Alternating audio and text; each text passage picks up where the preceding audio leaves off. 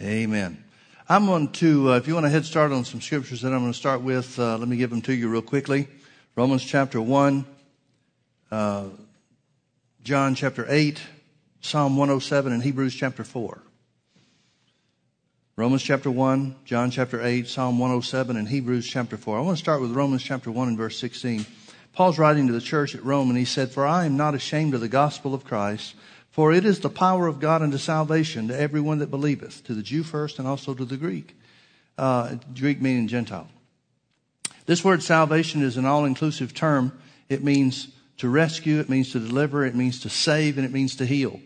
As a matter of fact, as we've uh, stated on numerous occasions, Dr. Scofield, the great uh, Baptist theologian, in his the footnotes to his um, uh, in his Bible, um, concerning this verse of scripture, he points out the, the inclusiveness and the, the fourfold. Um, well, he adds one other. He says it means it also means to make safe or sound. Uh, but he talks about how that this word salvation is an all-inclusive term, and he specifically identifies healing as a part of the meaning. So Paul says, and I want to read it that way: "For I am not ashamed of the gospel of Christ, for it is the power of God to heal everyone that believes." Now, healing is not all there is, but it's, it's included power of God to heal everyone that believes, both Jew and Gentile. Notice that Paul does not say, I've got good news for you that you can be saved or you can be healed. He said the power of God is, or the gospel of Jesus is the power of God to heal. Now, what is the gospel of Jesus? Well, it's the word of God revealed to us about what Jesus has done. So instead of saying the gospel of Jesus or the good news of Jesus, which is what the word gospel means, we understand that's talking about the word of God, don't we? The gospel is the word of God, isn't it? Can you separate the good news of what Jesus has done for us from the word of God? Can you have the word of God without including the good news of Jesus? Can you have the good news of Jesus and it not be the word? Well, then let's, for the sake of definition, for the sake of understanding, let's say it that way. The word of God concerning Jesus' sacrifice is the power of God to heal. It is the power of God to heal.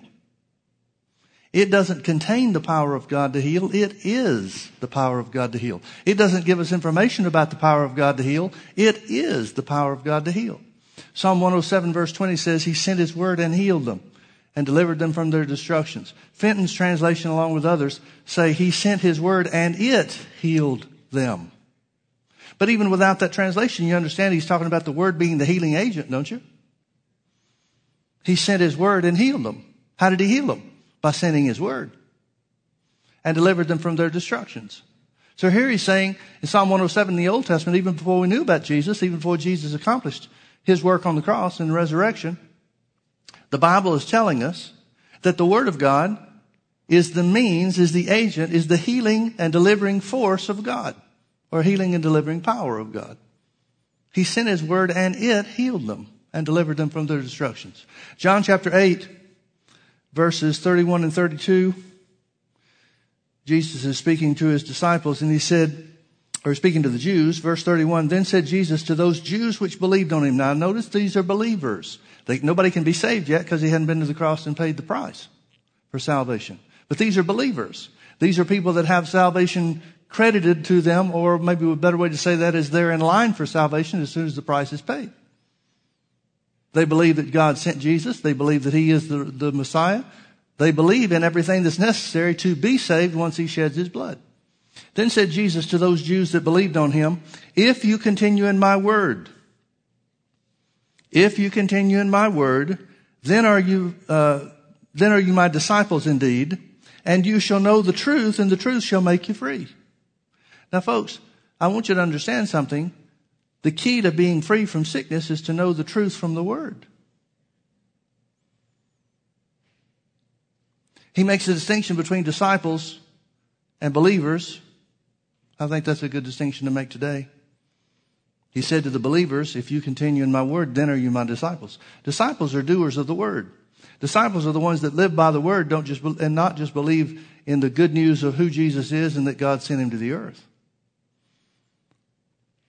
you might be interested to remember that Jesus said go to his disciples, go into all the world and make disciples of all men. He didn't say get people saved. He said make disciples of them. How do we make disciples? We turn them into word people. we turn converts, new believers, into doers of the word. At least that's what Jesus said. If you continue in my word, then are you my disciples indeed, and you shall know the truth. How are you going to know the truth? There's only one way you can get the knowledge of the truth, and that's from the word of God. And you shall know the truth. And what does the knowledge of the truth do for you? It sets you free. Well, in what area? In every area. To be set free from in the area of healing or in the area of sickness is to be healed, isn't it? Where does that power to be set free from sickness come from? From the Word. Why? Because the Word of God is the power of God to heal. The Word of God is the power of God to heal. It doesn't contain the power of God to heal. It is the power of God to heal. Finally, in Hebrews chapter 4, Paul, the same one that wrote to the Romans and said, I'm not ashamed of the gospel of Christ, for it is the power of God unto salvation in our, um, for our purposes tonight, the power of God to heal to everyone that believes. Paul said, the same person wrote in Hebrews chapter 4 and verse 12, he said, For the word of God is quick and powerful. Weymouth's translation says, full of life and power. Now, folks, I want you to understand something. If something is full of anything, there's no room for anything else. That's what full means, isn't it? And what does Paul, inspired by the Holy Ghost, say about the Word of God? It is full of life and power. That means there's no shortage and there's no room for anything else. No shortage, no lack, no, no missing parts, no missing pieces. It's as full of life and power as something could possibly be. Well, what's full of life and power? The Word is. Well, power for what? Power for anything. But that anything certainly includes healing. Now he goes forward, uh, goes further and tells us about the power of God that it's full of. The Word of God is full of, po- uh, full of life and power and sharper than any two-edged sword, piercing even to the dividing asunder of the soul and the spirit and of the joints and marrow, and it is a discerner of the thoughts and intents of the heart. If you'll allow me to just, uh, for the sake of, of time and, and understanding, let me just summarize that. He says the Word of God is full of life and power, and it divides between spirit, soul, and body. Well, now, why would he talk about the Word of God dividing between spirit, soul, and body when he's talking about being quick and powerful or full of life and power? Because he's saying the Word of God is quick and powerful or full of life and power for anything you need spiritually, in the soulish realm, or in the physical realm. The Word of God contains anything and everything you're going to need concerning power to produce anything spiritually, in your soul, or in your body. Now, Jesus talked about the Word of God being a seed. In Mark chapter 4, and I won't go through this whole thing, but I'll remind you of some things that I, I take for granted that you know. Jesus spoke about a parable of the sower sowing a word, sowing the word, or sowing the seed. And his disciples came to him afterwards, after he told the, the parable. He, and part of the parable was there were different types of ground that the seed fell in, and some of them, one of them produced fruit and the others didn't. Four types of ground, one out of four produced something. And he explained why, or told a little bit uh, about in the parable about why. But his disciples came to him and asked him about this parable. They said, "Explain to us more about this." They understood that there was something special about this story. Now you can find a lot of places where Jesus spoke in parables and the disciples didn't ask him to explain. I think it's interesting that in this case they did. Because Jesus asked them a couple of questions. He said, Know you not this parable? And how then shall you know all parables? In other words, Jesus, the first thing Jesus says when they ask for an explanation is, this is the key to understanding everything. And then he says, unto you is, is given to know the mystery of the kingdom of God. So in other words, what he's saying is, this parable, the, the truth behind this parable is the key to understanding how the kingdom of God works. Well, we know that healing is a part of the kingdom of God because Jesus sent the disciples out at one point in his ministry and he said, go into every city that I send you two by two and heal the sick therein and say to them, the kingdom of God is coming to you. Well, why would he heal them? Why would he tell them or give them uh, authority to heal the sick and then tell them to, to say that the kingdom of God is coming to you unless healing is a part and parcel of the kingdom of God? Those things wouldn't fit unless they're uh, intended to be connected together. He didn't say go heal the sick and say God is good. He said go heal the sick therein and the cities that will receive you. Go heal the sick therein and say unto them, the kingdom of God has come nigh unto you. So Jesus understood that they understood that the people would understand that healing showed forth the kingdom of God. Well, I wonder if things have changed.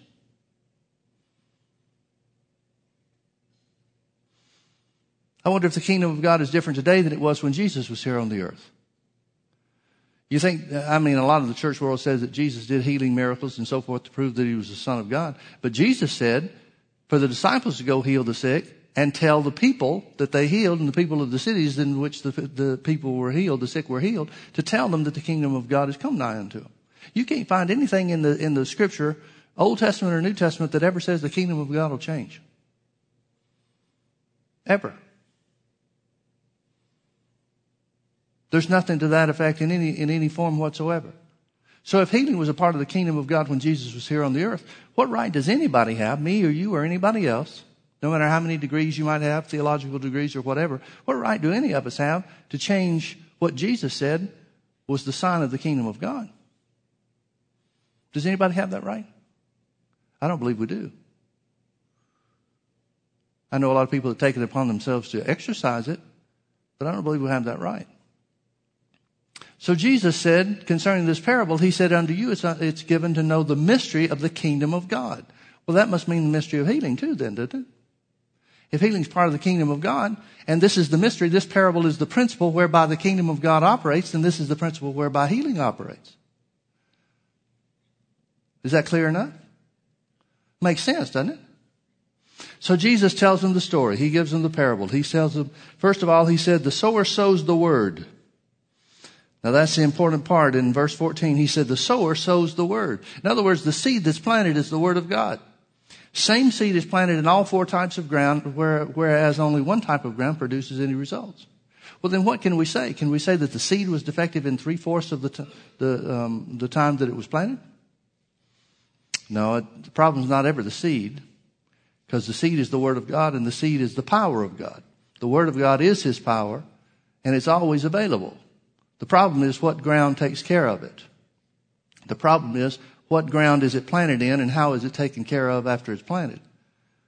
So Jesus tells about the different types of ground. He tells about the wayside where it's immediately uh, taken away by the enemy.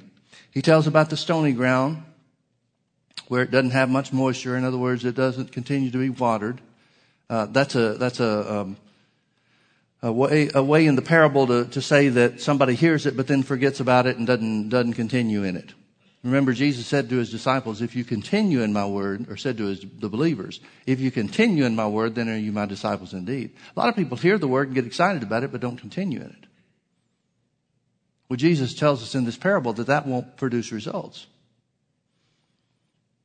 Then he tells us about the thorny ground, that it starts to produce results, but then it gets choked out by other stuff growing along with it. In other words, some people take their attitude, have the attitude toward the Word of God that that's great and it's good that there's, that God has given us His Word and so forth. But then they mess it up with or mix it up with a lot of other things in the world. They don't give God the final authority or the final say on anything in their life. You'll see this a lot of times with people that bounce from church to church. They're looking for somebody to tell them what they want to hear or sell them something that makes them feel good. And they're really not putting the Word of God first. And so the, the results are minimal, if any, in that type of ground. But then Jesus says, um, what verse is it? Verse my, uh, Mark chapter 4, verse 20. Jesus said, And these are they which are sown on good ground, such as hear the word and receive it, and bring forth fruit, some thirtyfold, and some sixty, and some a hundred. Now he said that the key to producing fruit, for the Word of God to produce fruit, for the Word of God that is the power of God to heal, the key to receive healing or the key to, to uh, be successful in walking in healing and health is to hear the Word and receive it. To hear the Word and receive it. What does that mean? Well, folks, if the Bible tells us about keys to success, no matter if they're presented in different ways or different forms, they've all got to be tied in together. I know that I work, um, um, I give a great deal of effort to think of different ways to say things so that one way might appeal to somebody where another way might appeal to somebody else. I've had people come on numerous occasions say, you know, I've heard what you said before about that a lot of times, but when you said it this way, that caused me to get it and hear it. Well, I'm always looking for different ways to say things, hoping that some way will stick with somebody. So the Bible does the same thing. The Bible says different things in different ways, or says the same thing in different ways, really.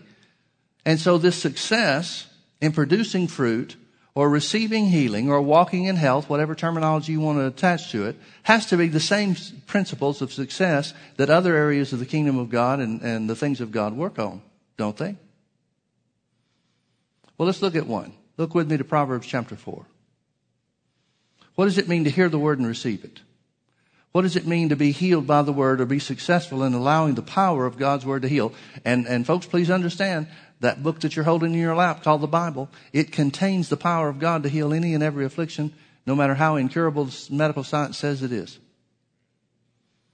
No matter how far advanced it is, no matter how long somebody's had it, no matter how rare the, the, uh, uh, the condition might be, the Word of God is the power of God to heal. Everyone that believes. Everyone that believes. Now, God doesn't pick and choose who believes. That's up to us. That's what Jesus is saying. The types of ground is people. The four types of ground are different types of people. And some people will give attention to the word, will hear the word and receive it, and it'll bring forth fruit in their lives. But other people will hear the same word, have the same seed available to them, and not get any results because they don't give the same attention. They don't hear and receive the word as he describes. Well, what does it mean to hear and receive the word? Proverbs chapter 4 verse 20. My son, attend unto my words. Incline your ear unto my sayings. Let them, my words, not depart from before your eyes. Keep them, my words, in the midst of your heart, for they are life unto those that find them, and health or healing to all their flesh. Notice what he says. He says the same thing we've talked about and established from other scriptures already in the New Testament, Old and New, that the Word of God is the power of God to heal. The Word of God is the power of God to heal. It doesn't contain the power of God to heal. It is the power of God to heal. See, a lot of people confess the Word looking for power to come from some other source. The Word is the power. God's Word is His power to heal. But now, how does it heal? Jesus said the Word of God doesn't work for everybody. And the problem is not because God doesn't want it to work for everybody. The problem is not because the seed of God's Word is not sufficient to produce results for everybody.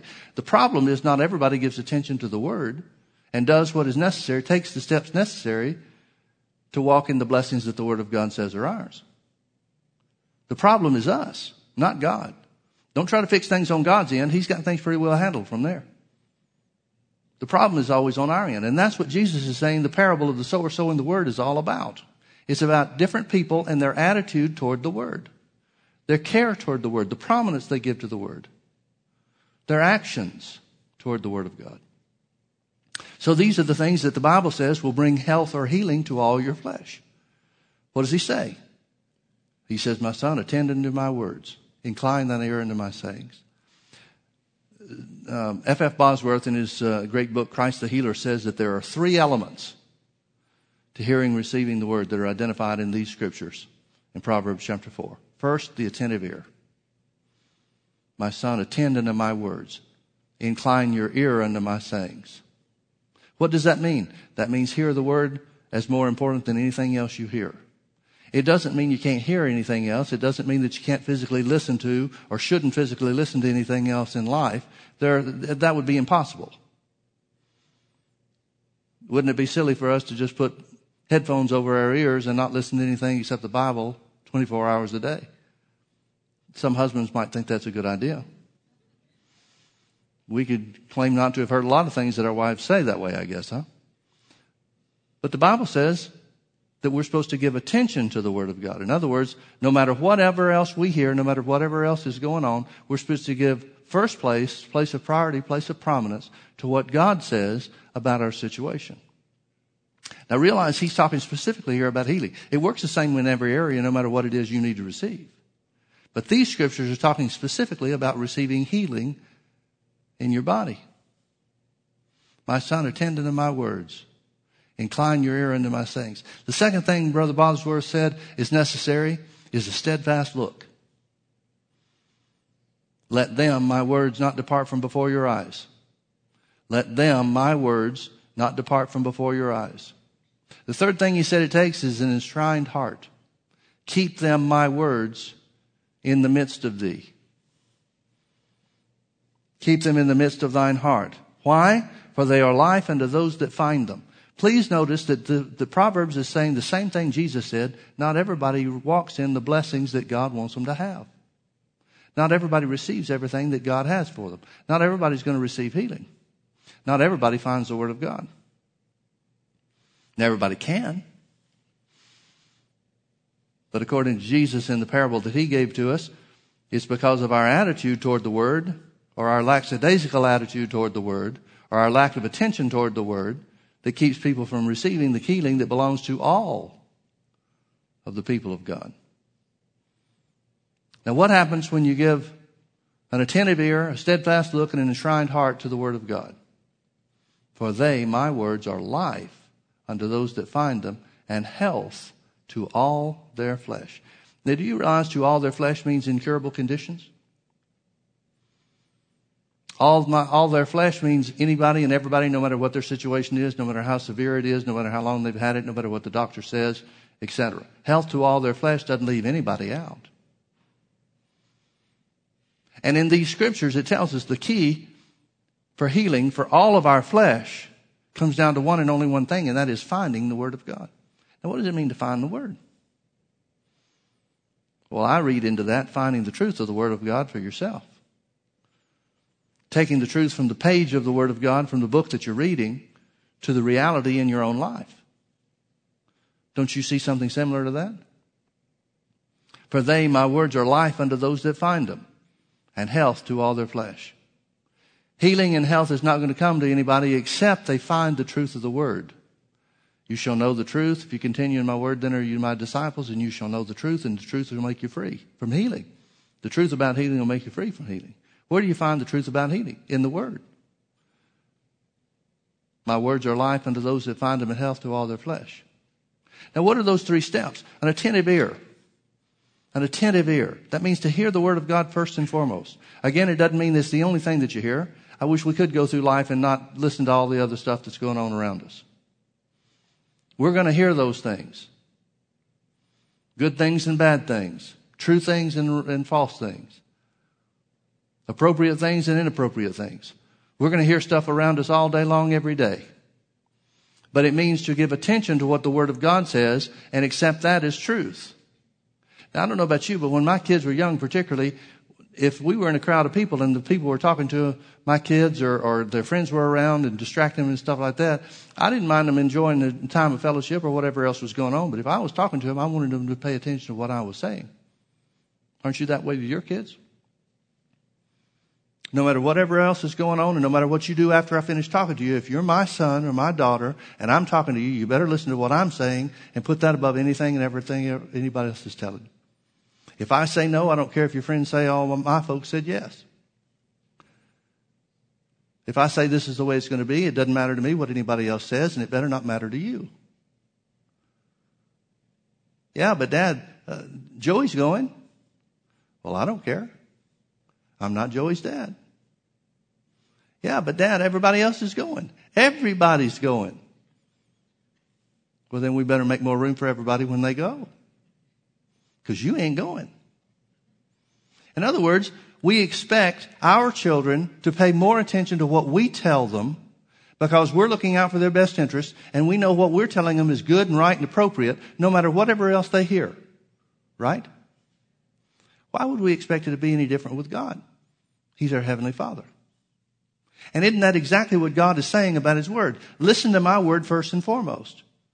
No matter whatever else anybody says, no matter what you hear from anybody else or any other source, listen to what I'm telling you because what I'm telling you is true.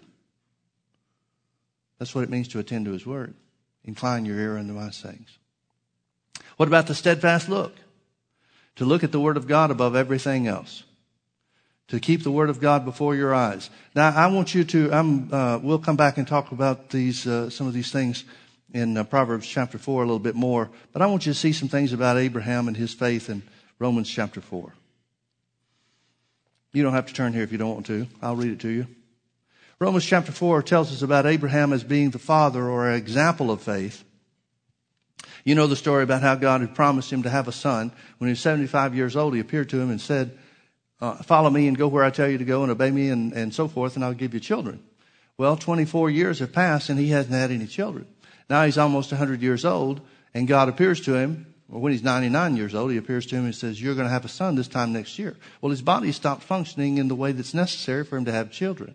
And Sarah, who's 10 years younger than him, her body has stopped, has ceased to function in that manner too. So now it's like Abraham looks at himself and he looks at Sarah and then he says to God, well, it's too late. Our bodies don't work that way anymore. We're too old. And God doesn't seem to be bothered by that a bit. I've always taken great comfort in God not being concerned that Abraham was too old. As far as I'm concerned, I'm never going to be too old for anything. Abraham thought he was too old, and God said, Is that too hard for me? Well, I guess not. Well, now, how does Abraham, I mean, that sounds good, and I'm sure when God was appearing to Abraham and, and he saw him and talked to him face to face, I'm sure he got really excited about the possibilities. That's like getting excited about the possibilities of walking in healing and health when you come to church, but then after church is over and the devil's there screaming in your ear, what are you going to do then? Abraham had the same things to fight and to face that we do. The physical fact is that his body is not functioning in a reproductive manner any longer. What is he going to do about that? What can he do about that? Well, the Bible tells us what he did. And it tells us that his is the example for us to follow. It says, I'm going to just pick out certain parts of this. Verse 19, it says, and being not weak in faith, he considered. The word consider means to look at intently. It doesn't mean to notice. It means to look at intently. In other words, the next two scriptures, verses 19 and 20, are going to tell us what he did look at and what he didn't look at. Now remember, this goes back to Proverbs chapter 4. These have to be the same principles. Because these are the principles in Proverbs chapter 4 that brings healing and health to your body. We know Abraham walked in healing and health where receiving the promise of God was concerned and it changed his body. So these have to be parallel scriptures, even though they're talked about in different ways. Have to be. God doesn't have 52 different principles and 52 different ways to receive something. He's got one way, and that's the way of faith. So even though they're described in different terms, they have to be the same principle in operation. So Abraham, being not weak in faith, considered not his own body now dead when he was about a hundred years old, neither yet the deadness of Sarah's womb. I like the American Standard Version of verse 20. It says, But looking unto the promise of God, he staggered not through unbelief. In other words, he didn't look at his body. He didn't pay attention to. He didn't consider. He didn't focus on the fact that his body, the symptoms in his body or the condition of his body was contrary or contradictory to what the promise of God was. That doesn't mean he denied it. He's not standing there saying to his body that it's not what it really is. He's just not looking at that as the final authority. He's attending unto God's word. God said that I was going to have a son in a year. That'd make me almost 100 years old, Abraham says.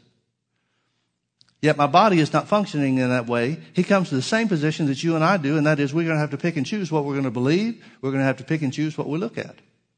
He chooses to believe what God said, even though it contradicts every physical symptom in his physical body. Well, what does he do? How does he look away from his body, or how does he keep his body, the symptoms of his body, or the, the inability of his body in certain areas? How does he keep that from robbing him from what God has promised? Well, very simple. He recognizes what the condition of his body is, but he chooses to look at something else instead. He has a steadfast look at the promise of God instead of the physical afflictions and symptoms of his flesh. Now, folks, if Abraham can choose to do that, you can too. And that's the reason why the Bible says Abraham is the father or the example for us of faith. You can choose to look at anything you want to. Don't tell me that it's too hard. I just, there's just no way I can overcome this because the symptoms are too difficult or the pain is too great or whatever. Folks, I'm sorry whatever, for whatever symptoms you may be experiencing. I'm sorry for the ones that I experience. But the fact is we still have the same choice. We can choose to look at and consider and focus on anything that we want to. Abraham chose to focus on the promise of God, and it worked. And that's why he's our example. He had a steadfast look at the promise of God, irrespective of the condition of his body. but looking under the promise of God, verse 20 again, but looking under the promise of God, he staggered not through unbelief, but was strong in faith, giving glory to God. Now I want to take you to another verse, another passage of scripture. I want you to look with me to Jonah chapter 2. You remember the story of Jonah? Jonah is told by God to go to Nineveh, and he says, I don't want to go. I don't like Ninevites. This is his, this is his excuse. This is his complaint. He says, God, if I go to Nineveh and tell them to repent, they're going to, and then you're going to save them, and I don't want you to save them. That's my kind of evangelist. They deserve hell, and so that's what they ought to get. God doesn't seem to appreciate that attitude, however, because Jonah says, well, the only way I'm going to be able to get away from doing what God wants me to do is run. So he runs and he gets on a ship and goes the, the opposite direction. And you remember the story how the storm arose. And the, the sailors who are used to being out on the sea in the middle of storms and so forth, they recognize this is not a normal storm. This thing is caused by somebody having ticked God off. And so they start looking around the ship, and Jonah says, Yeah, it's me. I'm the problem. He said, The only way you can escape this is throw me overboard. Now, what's interesting to me about this story is Jonah cared enough about the people for them to be saved by being willing to be tossed overboard, but he doesn't care enough about the Ninevites to go preach and do what God told him to do. So they throw him overboard. And the Bible says God prepared a great fish that swallowed him up. Now, I don't know about you, but I've never been swallowed by a fish. I don't know exactly what that's like, but it doesn't sound too pleasant. I don't know how great that fish is. I mean, you know, we imagine it's a fish that's big enough for him to walk around, you know, living room over here, dining room over there. But that may not be the case. He may be crammed into the, to the, the gut of this fish. All we know is it was big enough for, to swallow him. That's all we know. The rest of it we just imagine in ourselves. And apparently it was bad enough for Jonah to repent because in chapter 2, and I want to read this only about 10 verses, but I want to read the whole chapter of uh, the whole second chapter of Jonah because this is what Jonah prays in the middle of the fish. Now, whatever your circumstances are, I would bet that they're not as bad as being in the belly of a fish. And no matter what your circumstances are, no matter what things you have that distract you and try to draw you away from the Word of God to focus your attention on the circumstance or whatever the condition is or whatever, Jonah is surrounded by circumstance in the most literal way. There is absolutely no hope for Jonah. He's in the middle of the sea, swallowed by a giant fish. There is absolutely no hope for Jonah to have anything other than fish. That is his lot in life at this point, is fish. But notice what Jonah does. Then Jonah, verse 1, Jonah chapter 2, then Jonah prayed unto the Lord God out of the fish's belly and said. Now, folks, you understand that as well as I do that Jonah is not transcribing this as it's happening. He is writing after the fact a record to us by the Holy Ghost of what took place. But notice that Jonah tells what he prayed. And notice the way that he prayed. Now we know that Jonah's end result is success. He's delivered from his circumstances. Now his circumstances are not physical affliction or sickness. But it's the same principle of faith, the same principle that receives from God, causes him to receive deliverance from God, works in every area. And remember, Paul said in Romans 1, 16, where we started, the gospel of Jesus Christ, or the word of God, is the power of God unto salvation, which means deliverance and healing. So the same thing that brought deliverance to Jonah will bring healing to you. The same principle works. Again, God doesn't have a whole variety, you know, dozens of different principles to get what uh, Jesus has provided for us. He has one principle, and that principle is called faith. Even though it may be described and manifested in different ways, the same principle or same foundation principles guide this thing called faith. So Jonah prayed and said, I cried by reason of mine affliction unto the Lord, and he heard me. Out of the belly of hell cried I, and thou heardest my voice. Now, some of this stuff is prophetic about Jesus, but it still applies to Jonah. For thou had cast me into the deep in the midst of the seas, and the floods compassed me about. All thy billows and thy waves passed over me. Now, again, as I said, some of this is relative to Jesus because some of the words that are used in the Hebrew don't mean things that are related to a fish being in the sea. He's talking about waves of God's wrath crashing upon him and stuff, and that's why this is prophetic of Jesus too. Then I said, verse 4, then I said, I am cast out of thy sight, yet I will look again toward thy holy temple. The waters compassed me about, even to the soul. The depths closed me round about. The weeds were wrapped around my head. I went down to the bottoms of the mountains. Uh, uh, the earth with her bars was about me forever. That's again speaking of Jesus in hell. Yet thou hast brought up my life from corruption, O Lord my God. When my soul fainted within me, I remembered the Lord, and my prayer came in unto thee into thine holy temple. They that observe lying vanities forsake their own mercy. Now, folks, I want you to understand what Jonah is saying. First of all, notice that Jonah prays past tense. I cried unto the Lord and he heard me. This is not just Jonah saying, well, I cried unto the Lord. Let me re- relate to you what happened while I was in the belly of the fish. I cried unto the Lord and he heard me. This is while he's still in the fish. As a matter of fact, let me finish the, the chapter and then I'll prove it to you. But I will sacrifice unto thee with the voice of thanksgiving. I will pay that with, that I have vowed. Salvation is of the Lord. Notice what happens after he says all these things. And the Lord spake unto the fish and it vomited him out, vomited out Jonah upon the dry land. These are all things that he's saying and the way that he's saying them when he's in the belly of the fish. And notice how he starts off again. I cried, verse 2, I said, I cried by reason of my affliction unto the Lord, and he heard me. He doesn't say, and I hope he hears me. He says, and he heard me. Folks, I want you to understand something. The prayer of faith is past tense. Faith prayed effectively is in the past tense. Well, how in the world could we expect something to be before we've even done it? Because the Word of God tells you what Jesus has done for you. That's why the gospel of Jesus is the power of God to heal. Because Jesus has already accomplished everything that ever needs to be done.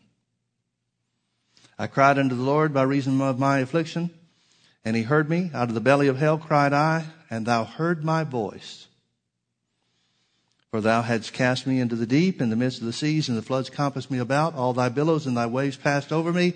Then I said, I am cast out of thy sight, yet, that's the fact, I'm cast out of the sight of the Lord. Yet I will look again toward thy holy temple. Why? Because that's the answer for him. Calling upon God, enlisting the power of God in his situation is his answer for deliverance. The waters compassed me about, even to the soul. The depths closed me round about. The weeds were wrapped around my head. I went down to the bottoms of the mountains. The earth with her bars was, were about me forever. Yet thou hast brought up my life from corruption, O Lord my God. He's saying that while he's in the belly of the fish. He says, You have brought up my life from corruption while I'm still in this fish. Again, he's talking about something that's already taken place. In his estimation, his focus is on what is already done, even though the physical circumstances contradict it. When my soul fainted within me, I remembered the Lord, and my prayer came in unto thee into thy holy temple. Now notice what he says about his circumstances, about being in the belly of the fish with the weeds wrapped around his head and going down to the depths of the mountains and all that other kind of stuff. Notice what he says about it. He said, they that observe lying vanities forsake their own mercy. In other words, let me paraphrase that for you. That's Jonah saying, if I look at the conditions of the fish that I'm in, I'll die. And that's why a lot of people die sick. Because the Word of God says that by the stripes of Jesus we are healed, yet they look at their condition and say, I just don't understand how this could be happening to me. Jonah doesn't have any questions about how it's happening or why it happened. He's very simply saying, I know that I've got a choice. I can look at or observe the condition that I'm in and forsake the mercy of God. He knows the mercy of God is to deliver, to deliver him from whatever situation he's in. But he knows the way to per- receive and take hold of that mercy is to look away from his circumstances and look unto something else. And isn't that exactly what Abraham did?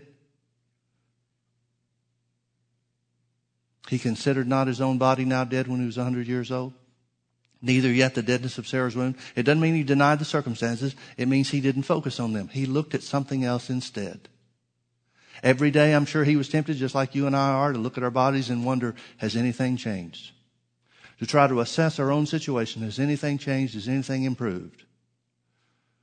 And the devil's right there standing on our shoulder, screaming in our ear, saying, Well, you can see that your body hadn't changed. It's not any better than it was yesterday, and that means nothing's working. It doesn't mean that at all. The devil knows what Jonah knew as well. If the devil can get you, just like if he could get Jonah looking at his circumstances and considering the symptoms of his body, he could get you, just like he could have gotten Jonah, to forsake the mercy of God that includes deliverance and healing from whatever situation you're in. I love that Jonah called his circumstances lying vanities. Why are they lying? Because they're contradicting what God's word says. Why are they vanities? Because it's designed to affect your head, your thinking, what you think about yourself. They that observe lying vanities forsake their own mercy. But I will sacrifice unto thee with the voice of thanksgiving. Jonah didn't have, uh, he didn't pray this over and over and over again. Jonah is saying, here's my prayer, and then uh, here's what I do, did after I finished my prayer. After I decided I wasn't going to look at my circumstances, how am I going to look at something else instead? How am I going to look at the promises of God? I'm going to sacrifice with the voice of thanksgiving. In other words, I'm going to thank God while I'm still in the middle of the fish. He God hasn't spoken to the fish to vomit him out yet. He's still in the fish when he's praising God. Abraham considered not his own body now dead when he was about a hundred years old, neither yet the deadness of Sarah's womb.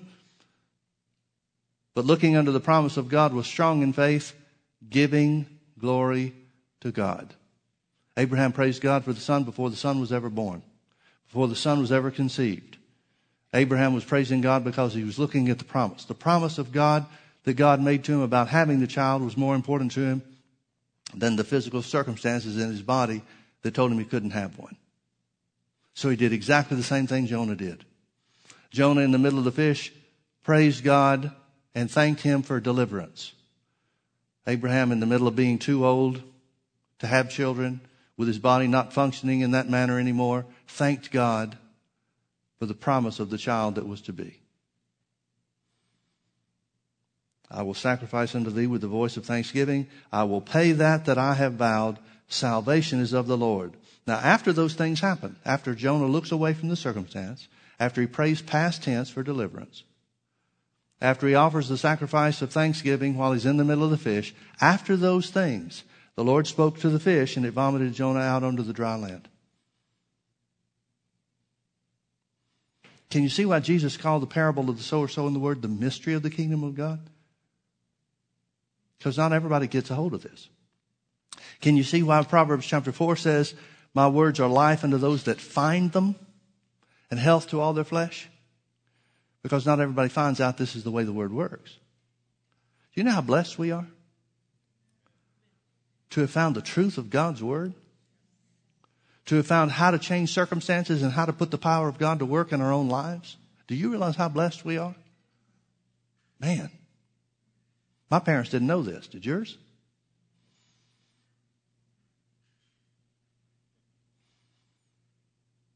Look how blessed our kids are. They can grow up knowing this. Wow. For my words are life unto those that find them, and health to all their flesh. This kind of operation, understanding these principles of the Word of God, this kind of operation, the attentive ear, the steadfast look, and keeping the Word in the midst of your heart, or the enshrined heart, these are the things that bring healing to all of our flesh, no matter what the circumstance is. Now, let me finish real quickly, and that is with the last one of the three steps, and that is the enshrined heart. What does it mean to keep the word in the midst of your heart? What does that mean? Turn back with me to Joshua chapter 1. Again, God doesn't have a variety of methods or principles. He has one principle that's described to us in different ways.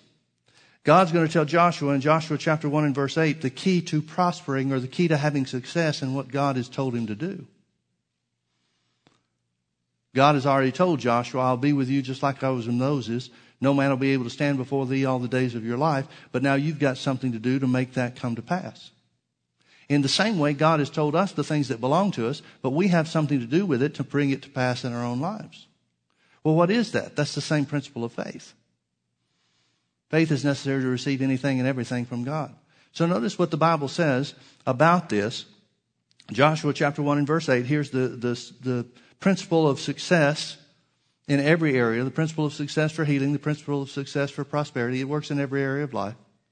This book of the law, or we might summarize that by saying the word of God, shall not depart out of your mouth. The first part of the key to success in receiving from God is to speak God's word. This word of God, this book of the law, all they had was the, uh, the uh, law of Moses at that time. We have more, thank God. This book of the law, this word of God, shall not depart out of your mouth. In other words, that means you keep saying it over and over again. The only way you can keep something from departing out of your mouth is to say it again. Shall not depart out of your mouth, but thou shalt meditate therein day and night. Now notice the Bible identifies confession of the word with meditating in your heart. Most people think of meditation as some Eastern religion thing where you sit in a lotus position with your legs crossed and you empty your minds.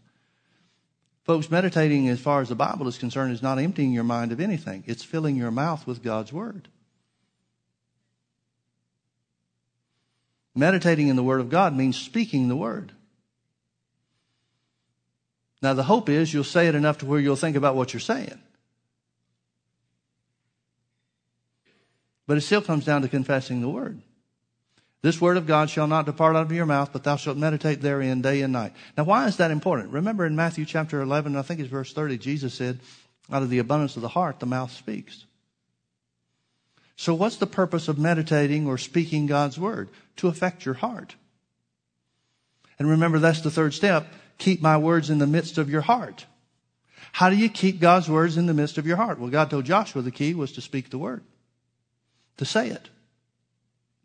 So he just told him in Proverbs chapter 4, the three steps really come down to this to give an attentive ear, to hear the word, to see the word, and to say the word. For they, my words, are life unto those that find them and health to all their flesh. So this word of God shall not depart out of your mouth, but thou shalt meditate therein day and night. In other words, it's a continuous thing. It's not doing it once or twice. It's not doing it 50 times. It's not doing it a thousand times. Once you hit a thousand, that's the magic number and you never have to do it again. I've had people ask me for years, how many times do I have to confess the word? And I always respond, well, how much do you want it to work? Well, I want it to work big time. Well, then confess it day and night. Oh, Pastor Mike, that's too hard. Okay. What's the answer for that? I just want to say it a few times and make it work. Well, if saying it a few times would affect your heart, that would be great, but it takes more than that to change your heart. Your heart's filled with the wrong things. You've got to replace that and fill it with the right things. This book of the law shall not depart out of thy mouth, but thou shalt meditate therein day and night. For what purpose? That thou mayest observe to do according to all that's written therein. James 1.22 says, But be ye doers of the word and not hearers only, deceiving yourselves. The purpose for meditating in the Word is to be a doer of the Word, to do what the Bible says to do. Now, what happens when that takes place? When we do that? For then, after speaking and meditating in the Word day and night and observing to do the Word, for then thou shalt make thy way prosperous, and then thou shalt have good success. Now, can we all agree that it's the Word of God that makes you prosper? Otherwise, why confess the Word? Can we all agree that it's the Word of God that brings you into success? Otherwise, why focus on the Word as being the key to success? But notice it's not just the Word apart from you, it's your decision toward the Word of God that enables the power of God's Word to make you prosper and to bring you into success in whatever area of life it is. Prospering and having success in the area of healing is to be healed. Confessing the Word of God concerning healing will make you prosperous to receive healing. Right? So it's, again, it's where we started. The Word of God is the power of God to heal. But it's our attitude and it's our actions toward the Word of God that determines whether or not it will bring blessing and success and, and, and profit us. It determines whether or not we'll be the ones to find it. Can you see that? No wonder Paul said, I'm not ashamed of the gospel of Christ, for it is the power of God. The Word of God is the power of God to save and heal and deliver for all those that believe. Now, all those that believe in, includes the steps that we just read over in Proverbs chapter 4 about finding the Word. Hearing the word, having an attentive ear to the word, having a steadfast look at the, toward the word, and having an enshrined heart. In other words, confessing the word of God. Now, folks, you need to understand here's the promise that God's word makes to you. If you will do those three things, and those are not things that anybody is outside of anybody's ability to do. Anyone can choose to do those things if they want to. If you will do those things, the Bible says that the Word of God is life to you and health to all your flesh. It's impossible for it not to work. If you work it, it'll work every time. It may not work as fast as we want it to work. Time's always the killer, isn't it? Oh, but when? Well, I don't know when. I just know it will. But how long do I have to do this? Till it shows up in your body. Yeah, but I don't know if I'm willing to give it that much attention. Well, then you won't be one of the ones to find the word. It won't be life unto you and health to your flesh. But me, I'm going to stick with it till I see it happen in my body. And the Bible says it works every time. You've got a guarantee from God for it's life unto those that find them. My words are life unto those that find them, and health to all their flesh. Let's pray. Father, thank you so much for your word. Thank you for the privilege that we have to walk by faith. Thank you, Lord, for showing us that we can operate just like Jonah did in the most extreme of situations and circumstances. We choose to believe even as he did. We choose to understand the truth that they that observe lying vanity shall forsake their mercy. Folks, we choose, in the name of Jesus, we choose to not focus on our circumstances, not focus on our symptoms, but instead to focus on the Word of God. Father, we thank you so much that it brings life and health to all of our flesh. In Jesus' precious name, amen. Amen. God bless you. Thank you for being with us.